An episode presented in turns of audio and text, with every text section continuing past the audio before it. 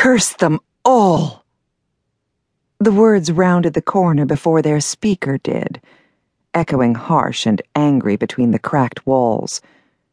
Davyn watched as a girl followed, her eyes narrowed into slits of cold fury. He wondered if today would be the day that he would have to kill her. She could hardly be called a girl now, of course.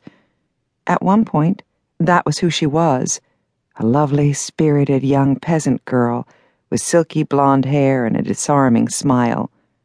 Her name had been Nearra, and Davyn had loved her.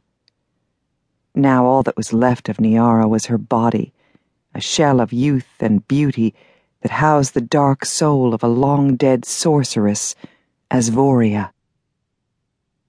Asvoria stormed past Davyn where he sat on the bottom step of a spiraling staircase. Stopping to stand among tangled vines in the decaying hall, she tilted her head to regard a partially moss covered painting on the wall. Dusk's molten light streamed through cracks in the broken ceiling and glinted off the golden detail of her flowing green gown. The painting depicted a fierce red dragon soaring over one of Solamnia's many forests. As Asvoria studied the painting for a long time. Davyn forced himself to breathe quietly so as not to disturb her. Then, with a flick of her wrist, the painting shredded as though mauled by some vicious beast. Remnants of the brittle parchment drifted to the ground. I can't imagine the painting did anything to deserve such treatment, Davyn said. Asvoria glanced sidelong at him, her eyes cold. Not the painting, my dear. Red dragons. Felarin, Magmus, all of them. They seem like good candidates I underestimated the difficulty of this task without the Daystar and my sword. Ah, well, Davyn said, daring to meet her gaze. He brushed a strand of unruly sandy brown hair from his eyes. Perhaps that means it's time to give up.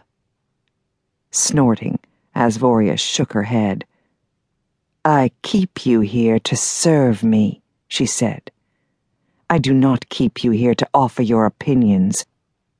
There are other dragons. She stepped away from the painting with a sigh. A red one would have been nice, though, for old time's sake. Davyn closed his eyes. Images from old dreams flashed through his mind.